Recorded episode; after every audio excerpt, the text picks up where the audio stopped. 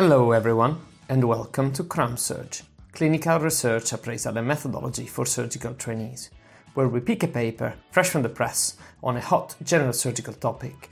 We review it for you, we present it for you, we critique its methodology for you, and provide top of the field expert opinion and teaching on research appraisal and methodology. My name is Gio Perrin, and together with Professor Saba Balasubramanian and Maria Digby, we bring you CRAMSurg from the wonderful region of the Yorkshire and the Humber. Welcome back, everyone. Today we're going to have a look at the results of the COVID harem study, and particularly the 90 day follow up results of these antibiotics as first line alternative to appendicectomy in adult appendicitis. Multicenter UK and um, Ireland core study, published in the BJS uh, in September 2021. Uh, Professor Saba Balasubramanian is then going to talk about propensity score matching. Enjoy! Okie dokes. Uh, so I'm Gordon. I'm one of the CT1s um, in Huddersfield Royal Infirmary. I'm going to do a presentation today with uh, Gio Perrin, um, uh, a paper entitled um, Antibiotics as a First Line Alternative to Appendicectomy in Adult Appendicitis.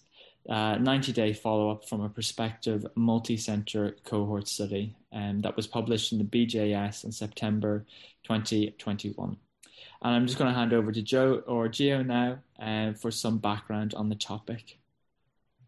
Yeah, so um, well, we know from a variety of randomized clinical trials that have been conducted uh, from Ireland to uh, a variety of other countries in the world uh, that antibiotics are a good uh, treatment strategy for acute appendicitis. There's a couple of questions that remain unanswered.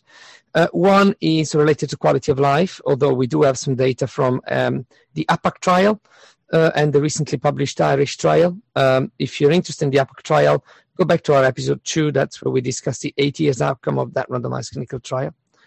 Um, and a second question that remains unanswered is related to the applicability of this treatment strategy to the UK uh, population. And in this particular context, the authors thought that COVID, um, given our reluctance to operate in the early days of COVID at least, would be a good opportunity to explore how antibiotic treatment could be used and what their effect would be on this particular type of uh, population. Uh, so, ball back to Gordon. Okay, so the primary aim of the study was to document the 90 day success rate of antibiotic management in acute appendicitis. The secondary aim was to review factors that may influence this outcome, uh, as well as assessing the cost and effectiveness of the antibiotic treatment. So, using a PICO um, format, this is generally used more in RCTs rather than in op- uh, observational studies, but it works quite well here. So the population uh, was patients presenting with clinically or radiologically proven appendicitis. The intervention uh, was patients treated with antibiotics, and this was compared with patients who were treated with surgical intervention or appendicectomy. So the outcome, as previously mentioned, was the 90 day success rate um, of the antibiotic treatment, um, which wasn't detailed exactly what that was, but we presume um, it was either resolution of symptoms or not requiring a surgical intervention. And the secondary outcomes were assessing the factors that influenced um, this primary outcome as well as the cost effectiveness um, as well. So I'm just going to hand back to Gio now to talk about the methods. Yeah, so um, this is a prospective multicenter core study that was conducted in the UK and Ireland, and it included uh, up to 93 centers. So a pretty extensive study with quite a lot of logistical effort behind it. And uh, the authors acted very quickly at the beginning of the first lockdown. Uh, so very early in the pandemic, in March 2020, they started collecting data, and they collected all patients that went through those 93 centers up to June 2020. Um, interestingly, um, the authors conducted a very rigorous data validation um, whereby um, a, subset of patients for each center uh, was uh, double checked at the origin point, and if uh, data was found to be incorrect, uh, over a certain per- percentage, which was actually quite high, above 95%, uh, data from that particular center was excluded from the analysis. Um, overall, uh, inclusion criteria were anybody uh, aged 18 or older, with a clinical or radiological diagnosis of appendicitis, which was treated with antibiotics or surgery. Now, um, whenever someone comes through the door with uh, a query diagnosis of appendicitis, um, that's not enough to include them in this trial. Uh, in order to be included, they needed to have a proper formal diagnosis of appendicitis clinically and need to be started on antibiotic treatment for that particular diagnosis. Um, ball back to you, Gordon. Okay, so the outcomes that they measured, as previously mentioned, the primary one was to assess the success of antibiotic um, treatment for appendicitis um, at 90 days. The study also compared certain variables between the groups, which included the length of stay and the death rate, um, as well as readmissions for these patients. It also um, recorded the operations uh, and interventional radiologies that were undertaken, as well as the ICU and HDU admissions during these patients' stay. Uh, also, the 30 day complications, and finally, the total cost um, of these patients and their admissions.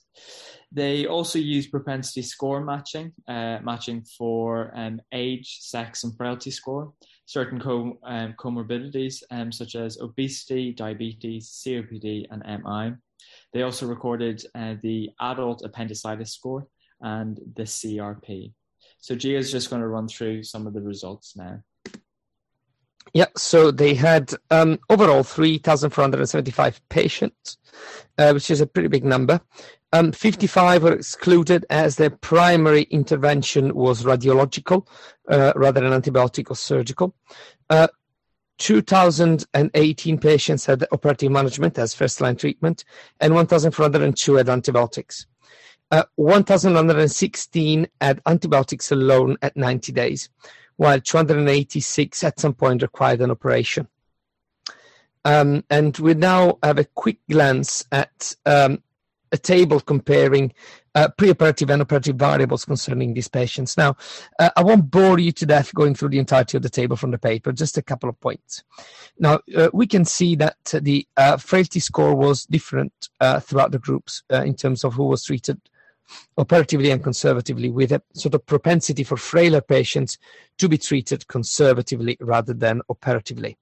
Uh, comorbidity, as um, as you can see on the table, are slightly different, although only in certain cases statistically significantly uh, different between the various groups. Um, if we go through to the adult appendicitis score, uh, we can see that people that were treated operatively tended to have a higher appendicitis score um, compared to people that were treated conservatively. Same goes for temperature, it tended to be um, sort of higher in uh, people that were treated operatively. Uh, what I really want to highlight here is, um, however, imaging and histology. Now, uh, if you go through to the third line of um, the imaging sort of part of the table, you realize that uh, um, a fair part of the patients that are admitted here uh, had a CT scan, which is considered a gold standard for diagnosing appendicitis and determining the characteristics of the appendicitis itself, perforated, fecal, etc. Um, but as a, chunk that's pretty big, about 30%, actually did not have that particular type of imaging. So either diagnosed uh, based on ultrasound and clinical judgment or MRI in a minority of patients, um, which means that there is a subset of patients here that actually did not have appendicitis in the first place. And this is corroborated by the fact that actually in people that were operated on, uh, often, often is probably a little bit of a big word, but in a decent amount of cases, actually the appendix was normal. Uh, and this number is alarmingly high in uh, people that had an unsuccessful um, antibiotic um, treatment. So 18 out of 277 actually had the normal appendix on histology, which means that they did not have appendicitis in the first place. Right. Um, Gordon, I'll let you go back to the presentation. Okay, so the outcomes that were then measured and the results um, found that 80% of the non operative group, so the antibiotic group, did not actually require uh, an appendicectomy or, or operative intervention afterwards. Um, and using propensity score matching between the two groups, certain outcomes were also measured and found. So the length of stay was reduced in the antibiotic group, um, being 2.5 days compared to three days in the surgical group. The intra-abdominal collections um, were again reduced in the antibiotic group, being 3% in comparison to 6 Admission to ICU or HDU again was reduced in the non-operative group, um, and complications overall were reduced in the antibiotic group as well, being 5% in comparison to 12. And the cost effectiveness, it was found that it was um, far more cost effective to be in the antibiotic group compared to the surgical group as well. So Gio is just going to highlight um, some of the results from the failed antibiotic group. Yeah, so um, as we mentioned, about 20% of people that were originally treated with antibiotics uh, ended up having an operation. Um, in this particular subset of patients, um, length of stay was slightly longer, four days. That's probably a reflection of the sort of uh, watch uh, and wait strategy um, applied initially. Uh, intraoperative, uh, sorry, intra-abdominal collection rate was about 4%, which is very much acceptable uh, as a sort of general complication rate for this type of operations. Uh, unplanned level um, of sort of two uh, or three care was slightly higher in this group. Um, hard to say if this is a result of uh, patients having appendicitis that is not going to settle before they get sicker and they ended up requiring a higher level of care, or if it is a reflection of rather um, perhaps um, comorbidities. Uh, overall complication rate, as you can see, did not change that much. So overall, this data supports the fact that a rescue appendicectomy after failed antibiotic management is probably very much feasible with no significant increase in complication rate. So, ball back to you, Gordon. Perfect. So the limitations that were reported within the study um, showed that there was no standard antibiotic protocol in the multiple centers within the study, which was a, a big issue that we thought as well. Um, it also uh, mentioned as well that the diagnosis of appendicitis was at the clinician's discretion, which again opens them um, up to bias um, from this regard. Um, is just going to run us through some of the other um, details that we picked up as well. Yeah, uh, thank you, Gordon. So, um, as me and Gordon were discussing this paper, we were struggling to have a full grasp of what um, is meant by resolution of appendicitis. Now, um, we presume that they mean that the patient is at home uh, without needing to be in hospital and without needing an operation. However, uh, in, in this group of patients, uh, there's a certain sort of degree of variety. There are patients that have near normal or normal inflammatory markers after treatment with IV antibiotics, have pretty much normal CT imaging, but are still heavily symptomatic. Uh, patients that maintain a, a, low level of inflammation, uh, but go home with perhaps an encased abscess which has been cooled down, and that would traditionally be treated with an interval appendicectomy. Uh, and there are patients that are completely fine, and all of them are included in the 80%. Um, inclusion criteria, as Gordon mentioned, are a little bit um, sort of uh, at clinician discretion, and as we mentioned, based on um, the characteristics, uh, both preoperatively uh, on imaging and intraoperatively and on histology afterwards, uh, a little bit open to interpretation because, again, in this cohort, there were patients that did not have appendicitis at all. Um, we looked through the propensity score matching um, and the variables that they used to do the propensity score matching. Um, and there are at least two things that I would like to highlight here. One is that patients are not matched based on their uh, imaging confirmed diagnosis or not. So you could potentially have a patient that does not have appendicitis and one that does have it, and they are matched together because the other variables are comparable. Uh, and secondly, they do match specifically for CRP. Uh, however, CRP is already included in the adult appendicitis score, which is also matched for.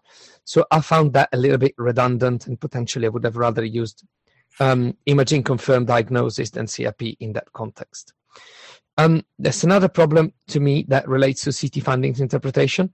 So since reading this paper, I've been a bit more sort of wary of um, what it means uh, to not have a dedicated radiologist looking at scans um, when you are um, specifically looking at factors that can affect your failure of um, antibiotics treatment. We do know that the presence of fecaliths, uh, for example, um, makes your likelihood of settle with antibiotics lower, and the authors actually do provide a fair amount of data regarding this. However, if a fecalith is not specifically reported by the radiologist interpreting the scan, is that fecalith going to be picked up by the person that's actually sending the data through? Or even by the data validation system. It probably isn't. And just in the last couple of weeks, I had two scans with a bang on massive fecalith at the base of the appendix that was not reported by the radiologist, probably because they didn't deem it to be, to be relevant. And finally, um, now, um, I think this study kind of highlights that we can treat patients with antibiotics for appendicitis, at least uncomplicated in the UK. However, we do have a lot of randomized clinical trials from around the world that do say the same. Does this paper add much in terms of the quality of life uh, and resolution of symptoms in 90 days? Probably not. Uh, so there, this leaves sort of a gap in terms of the clinical significance that this data brings uh, into the picture. And Bo, back to you, Gordon, for the conclusion.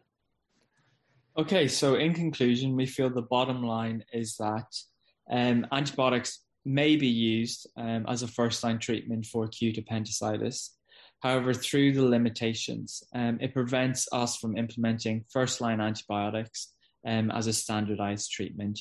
So, overall, we graded the um, paper a three out of five. Um, and below, we've got a summary um, of our review as well. Thank you. As usual, a brief overview of the discussion we've had about the paper after the presentation. We've highlighted uh, a very important point related to the relevance uh, that this paper has.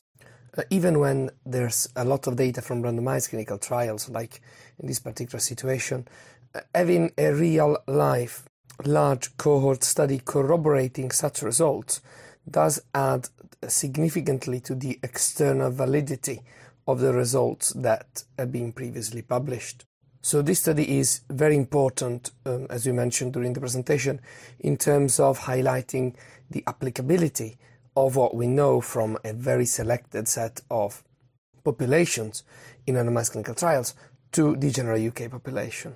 We um, discussed again how the propensity score matching model that was used in this particular study could suffer from fact that some of the variables selected were uh, present both as standalone variables and also as variables in the adult appendicitis score, which could potentially affect the propensity score model itself.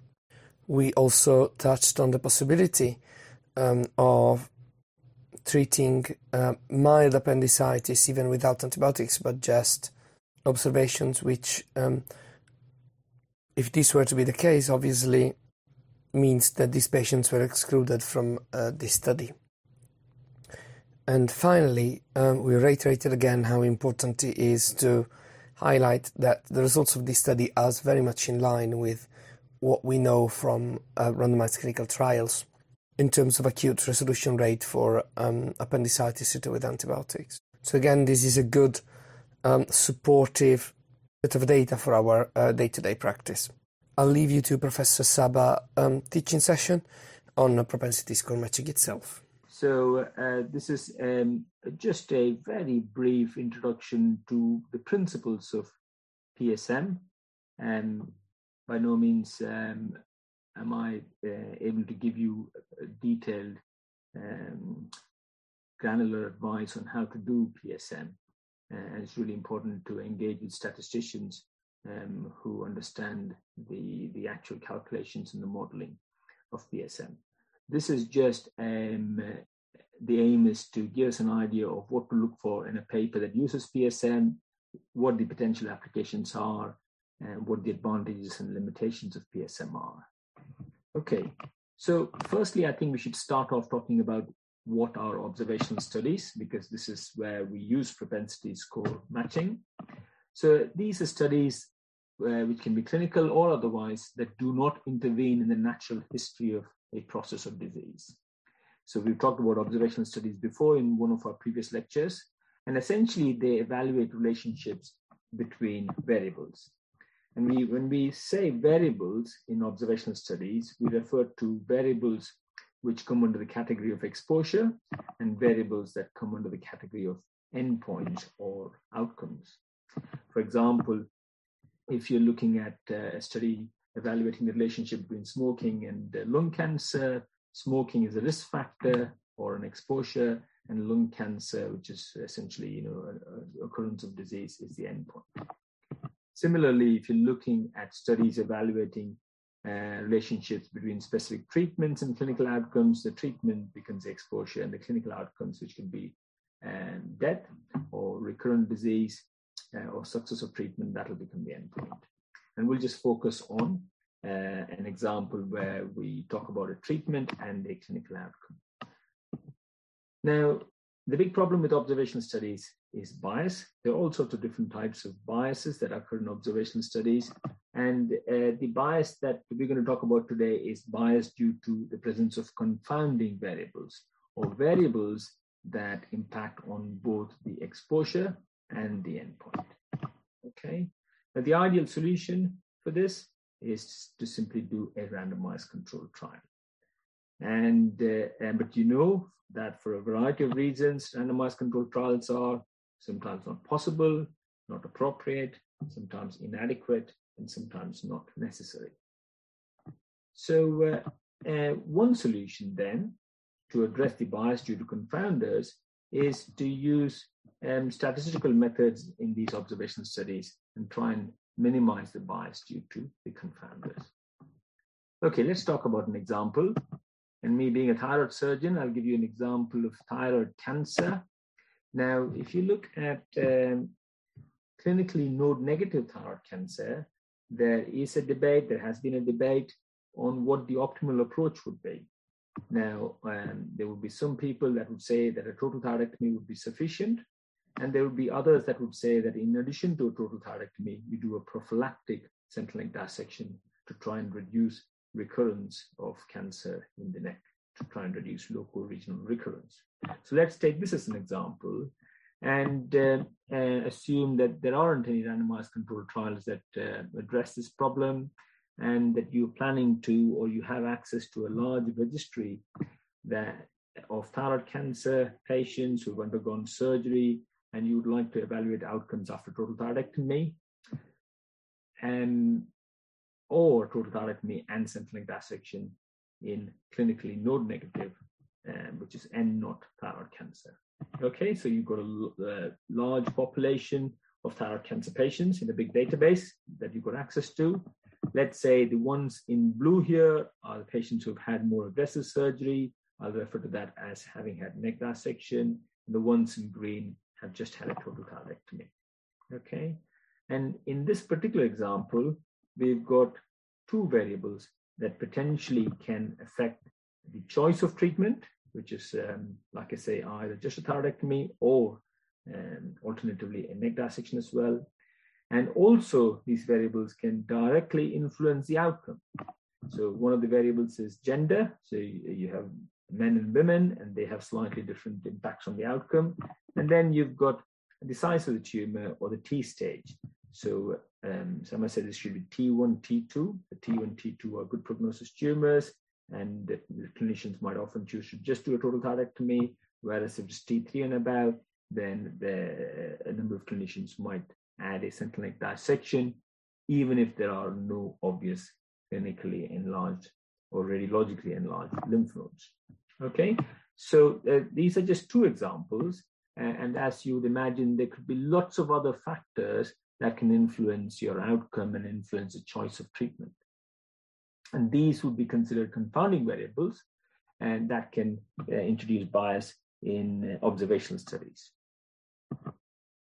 Right. Uh, let's just assume that you've looked at outcomes overall in these two groups of patients, and you find that the outcomes are generally equal. In other words, the recurrence rates are um, the same. So would you then say that these groups are genuinely equivalent, or would you say there could be bias due to the variables that we've discussed and many others that might have influenced the choice of treatment? And then you've got to keep in mind again that this is obviously not a randomized controlled trial. So patients haven't been randomly allocated treatment. There would have been lots of discussions about their risk factors, prognostic factors, that would have been taken into account and the patient and the surgeon would have then made a choice based on these risk factors as to whether to go with total thyroidectomy or more extensive surgery. Okay, and these factors could be patient related, tumor related, related to the surgeon or the hospital, and related to geography or the center, where there might be specific protocols on the extent of surgery and also on additional treatment, additional um, adjunctive treatment like radioiodine and the dose of radioiodine and so on. Right, so this bias um, traditionally um, has been addressed by what we call regression analysis and multivariable analysis. We're not going to the details of this. And the downside to regression or multivariable analysis are several, and we'll discuss this a bit later on. But you could potentially do regression analysis. You could also say that you would match patients in the two arms, the no dissection arm and the thyroidectomy only arm, factor by factor. And but then it becomes really complicated. If you if you have a dozen different factors or confounding variables, then the matching process becomes almost impossible. So the solution then is to think about doing propensity score matching, or some people call it propensity score analysis. Now, um, the just to uh, look at this phrase in a bit more detail, um, when you talk about propensity score matching, what does the word propensity score means? That simply means the probability of getting um, allocated to or, or having had the intervention of interest. And in this case, let's say the intervention of interest is the neck dissection along with thyroidectomy. So that will be the propensity score. And then the matching, and uh, propensity score matching is where you try and balance out the various confounding factors in the two um, arms. And once you balance them out, you compute the treatment effect in these balanced groups. So that is in brief what PSM is. Now let's go through this um, step by step.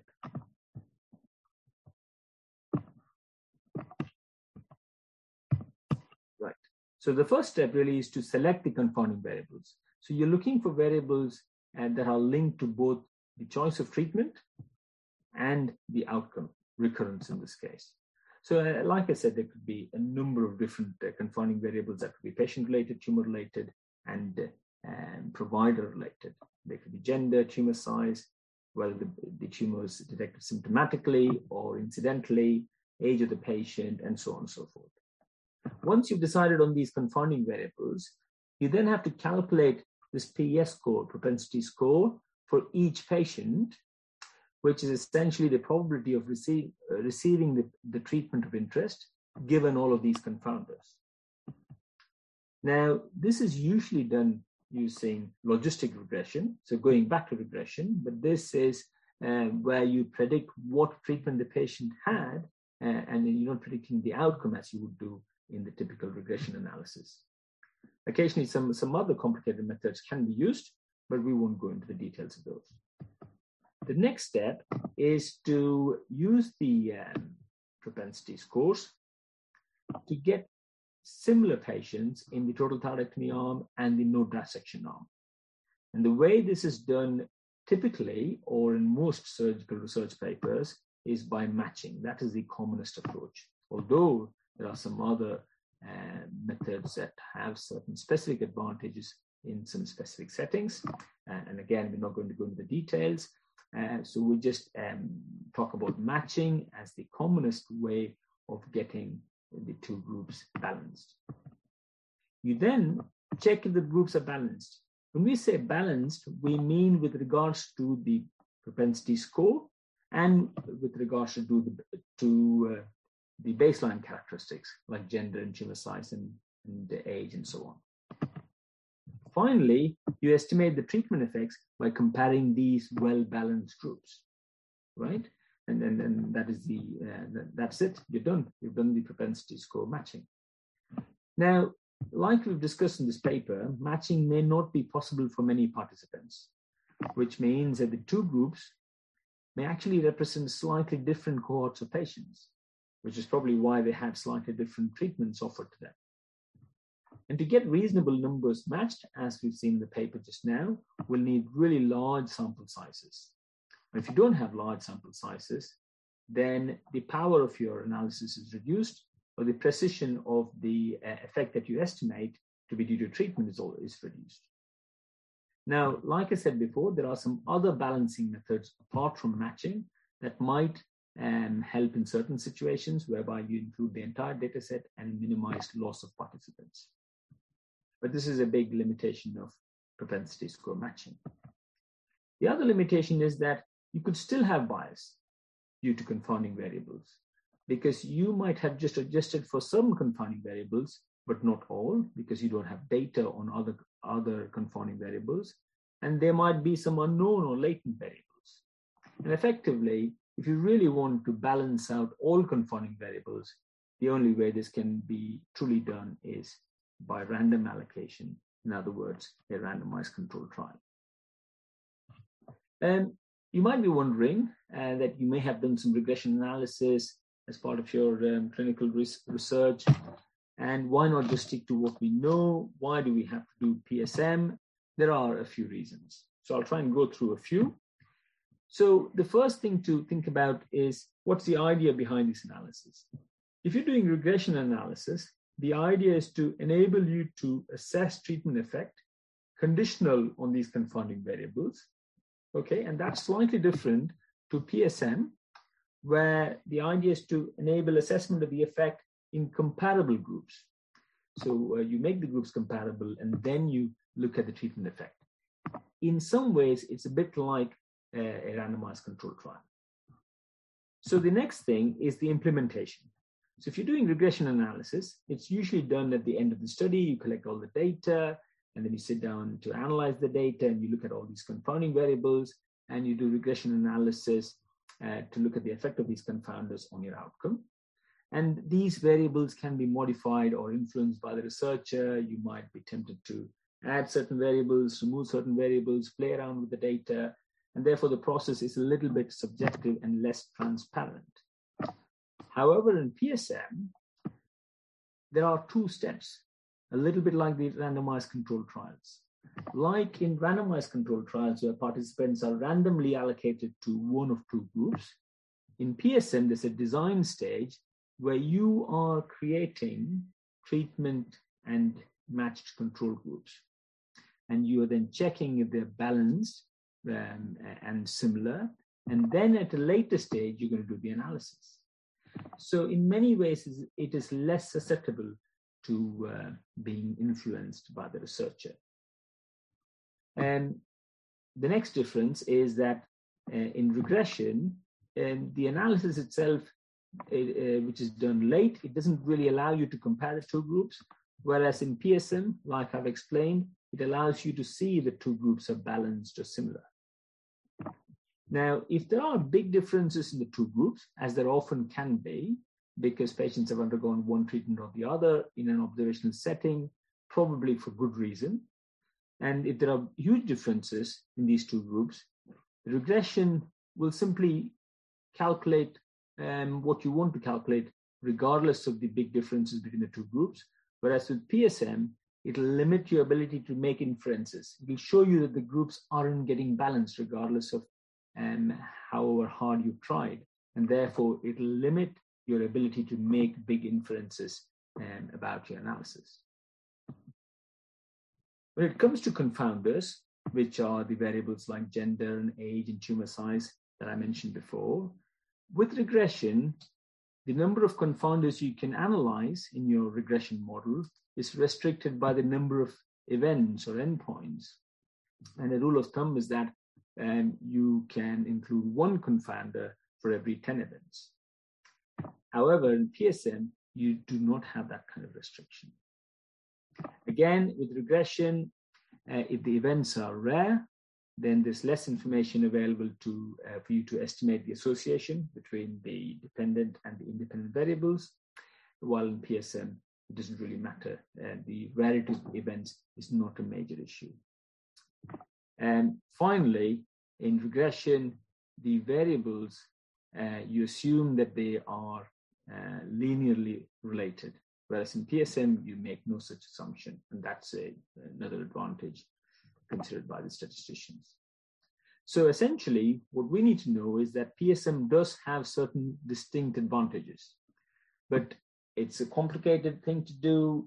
Lot, most of us aren't necessarily equipped and or qualified to do these analysis. We need to sit down with the statisticians, have a, a good discussion with, uh, with them, ensure that they understand the clinical uh, implications and the value of the confounding variables, and, and then come to an agreement on what confounders to choose and what kind of um, uh, matching you should do and how you interpret the results and so on.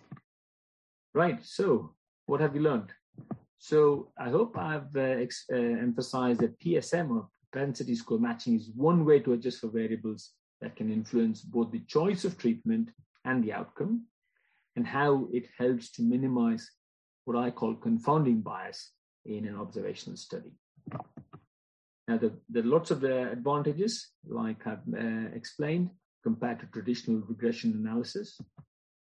The methodology, however, is quite complicated. And at every step of the PS modeling, and there are a number of different alternatives in which you can do the modeling, and these approaches are evolving. So um, it's really important to get help. So there are a couple of um, fairly easy to read papers um, that, that you can see on the screen.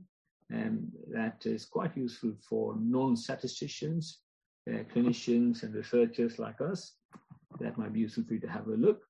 And there are also some uh, reporting guidelines that if at all you do um, a project and you do PS modeling, then you could um, look this paper up and decide on how you're going to report your analysis. Thank you. Thank you, everyone, for tuning in and listening. Until next time, keep running your life with our surgical podcast.